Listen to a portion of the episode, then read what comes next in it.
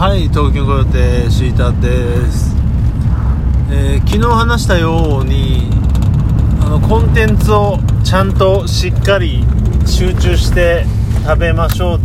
ということでですね。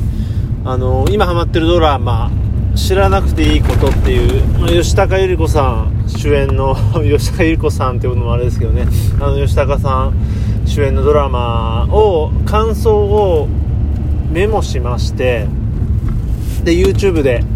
えー、話そうかなと思って昨日の夜ねちょっとやってみたんだけどめちゃくちゃなんかやたら長くなっちゃってまあというのもですね見ながらこうメモをスラつらつらつらってね、まあ、できるだけ細かく書いていったらね、まあ、結構な数になっちゃって、まあ、こんだけ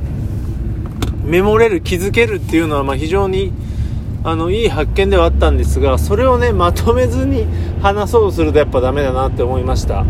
でこのようにあの自分ポッドキャストラジオトークを話す時っていうのは、まあ、全くあのメモとか台本なしでやっていてでじゃあ何かについて話そうって思った時にやっぱり自分の中で自然と要約をして話してるんですね。なのであのように箇条書きのメモをつらつらだらだら読んでしまうとすごいまとまりなくなっちゃうんだなというに気づきましたね。はい。ただまあああいったものをまあ、ちゃんとメモを取り、それをまとめてちゃんと話すとかなり、えー、濃くてコンパクトで、まあ、いいものになるんじゃないのかなって気はしますが、まあ、自分的には、ああやってメモを取ってしっかり見た後で忘れないうちに、まあ、大体の、えー、記憶で話せば、まあ、いい感じになるんじゃないのかなって気はしてます。まあ、今日ね、ちょっと脳内でやってみたりしたら、まあまあまあいい感じなんでね。うん、だからね、結構、こんな感じで、えー、無責任っておかしいけど無計画でねよく話してるんですけどまあうまくできてますよねそれなりにまあ当たり前なんですけど頭の中で要約されて、まあ、話してるよって感じでねそうあとはねやっぱり YouTube はまあもちろん音声だけでもいいんですけどまあね、ちょっと前に音声だけの撮ったりもしたんですが、やっぱりこう、絵があった方が間が持ちますし、なんでしょうね。絵があるのを耳だけで聞くっていうのはできますけど、耳だけ、何、音だけのを自分で映像を見ると無理なんで、ちょっと変なこと言ってますよね。意味わかるかな？うん。あの、絵付きのものを自分のあの、環境上ね、耳だけで聞くっていうことはできるけど、逆はできないので、やっぱり絵はつけといた方がいいのかなと思うんですけどね。なかなかこう、できれば俺車の中で撮りたいんですよ本当はえーとねそれの方が楽なんで慣れてるんですけどこの時間今はもう6時半なんですけど真っ暗なんですよね。夏になればもしかしたら帰りとか YouTube 撮れると思うんですが今真っ暗でかといってこう暗い中でねルームランプつけるとすげえ目立つんでなんか嫌だなと思いますからまあそこら辺がねちょっと微妙なんですよね。なかなかこう YouTube となると撮るときにちょっと構えちゃうよっていう感じで、えー、思ってるんですけどね。まあでもね YouTube もこうこれからまた宮迫さんが入ってきたりとかどんどんどんどん YouTube の方は盛り上がってると思うんですが本当にね普通にこう SNS とかの友達とかも YouTube 始めたりしてねえー、っとまあ、どんどんどんどん本当に YouTube がなんだろうな SNS 化していくんじゃないかなんていうポッドキャストをたまたま聞きましたけど本当に1人1 Twitter アカウントに続いて1人1 YouTube ってこれ本当にあるんじゃないのかなって気がしてます、まあ、最近ですとね割とノートなんかが、えー、ブログというかサービスでは人気でまあ、ここ最近ね、ブログ始める人はみんなノートですよね。まあ、僕みたいなあの、古参はね、やっぱりこう、ブログと名の付く、えー、ブログサービスが手放せなかったりもするんですけどね。だから、はてなブログ一応持ってますけど、まあ、今からやるんだったら全然ノートでいいので、まあ、これからは、で、こんな、こんなったら失礼ですけど、ポッドキャストなんかも皆さんやりませんから、もう、話すなら YouTube って感じでしょうから、まあ、これからは Twitter、えー、 note、YouTube をこう3つを回していくっていう人が増えてるんじゃないのかなって気がしますね。本当に YouTube に関してはみんなやってますね、今本当。はい。でね、割とね、さっき気づいたんだけど、まあ、自分が見てるのも圧倒的になんですよ。YouTube ってなんかまだまだ男世界な、なんか男の配信者多くないですか？自分の肌感覚だと8対2とかで男の気がするんですけどね。まあ、それはさす言い過ぎなのかな。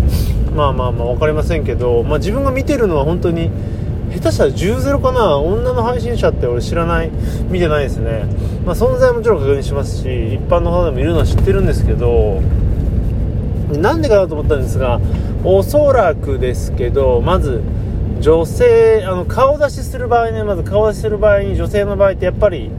こうメイクだったりとか洋服だったりとかね、まあ、あの髪を整えたりとかいろいろとこう顔出しするまでのハードルが高いと思うんですね。例えば男だったらね本当に寝起きでとか全然仕事終わりとか気にせずやっちゃうんですがそこら辺がやっぱり顔出し、まあ、顔出ししない人も結構いますけどね。料理チャンネルとかあと手帳チャンネルとか、まあ、まあ、メイクしてみたみたいなのは別ですけどね、まあ、そういう手もあるんですがやっぱりそういう面では男の方がやりやすいのかなっていうのともう一個思ったのは、えー、男の趣味例えばゲームとかあとなんだろうな車とかまあ男の趣味の方がコンテンツ化しやすいのかなって気がしますね。女性の趣味ってなんだろうな。ちょっとまあ女性じゃないから思いつかないんだけどえー、まあ、手芸とかですか、まあ、手芸とか別になるか、まあ、例えばねファッションとかメイクとかっていうのをまあしてる人もいますけど、まあ、ゲームとかねやっぱりそういう方がやりやすいのかっていうのがもう一つであとはまあこれは一部ですけどね、なんでしょうね、炎上とか、あとは、こう、プロレスとか、あと、ふっかけ、喧嘩ね、うん、あの、あいつは、なんだよ、みたいな、煽り合いみたいな、まあ今ね、いっぱいありますけど、それもね、やっぱり男ですもんね、主はね。その男がやってる中に女が絡んでくっていうのも、まあこれまた難しいし、女同士ってなんかすげえ怖そうだしね、リアルだし、うん。まあそういう意味でもやっぱり男、男の方がやっぱり YouTube という世界は今、あのー手なんじゃないのかなって気、ま、気がするしよく考えてみたらまあねちょっと戻ってブロガーみたいな人とかあとはツイッターのまあツイッターだけだけどインフルエンサーみたいな人例えばホリエモンとか落合陽一さんとかあとなんだろうねまあいっぱいいますよねブロガーでも。やっぱ男が多いよねって思うとなんか不思議ですね。ネットとかに関してはあのー、ね男女関係ないじゃないですか文を書くとか。でもやっぱ男多いのはやっぱさっき言ったようにあのなりふり構わず炎上してしても何でも好きなこと言うっていうのはやっぱり、ね、そういう体制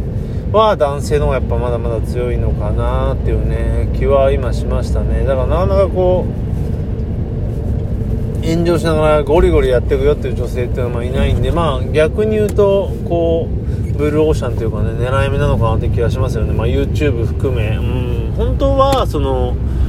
何でしょう。生配信とかみたい生配信会は逆に女性の方がすごいあの多いしチャンスはあると思うんですけど、まあ、YouTube も一緒ですもんねよく考えたら。だからまあねそのどんどんこう女性は女性っぽさを売りにしてこうやっていくと、まあ、あっという間にねあの星の数ほどいる あの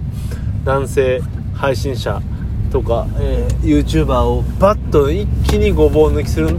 あの可能性を女性はめちゃくちゃ秘めてますからね、まあ、どんどんどんどんこう比率もどんどん上がってくるんじゃないのかなって気がしますよね。あの自分の好きなミノミュージックっていうあるんですけど YouTube チャンネルでそこのそこのリスナーもやっと今男が10-0はないか91から73になったみたいなこと言ってましたけど、まあ、まだまだユーザー自体があのーやっぱりコンテンツ自体が男性がやると男性向けになる可能性が多いので、まあ、あのユーザーも男の方が多いと思うんですが今徐々に徐々にねあのバランス変わってきてるなっていうのを自分の周りでも感じますので、まあ、これからどんどんどん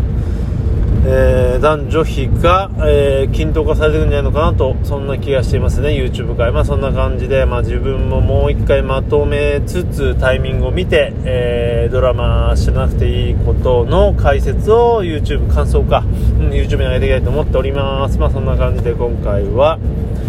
ここまでです。さよなら。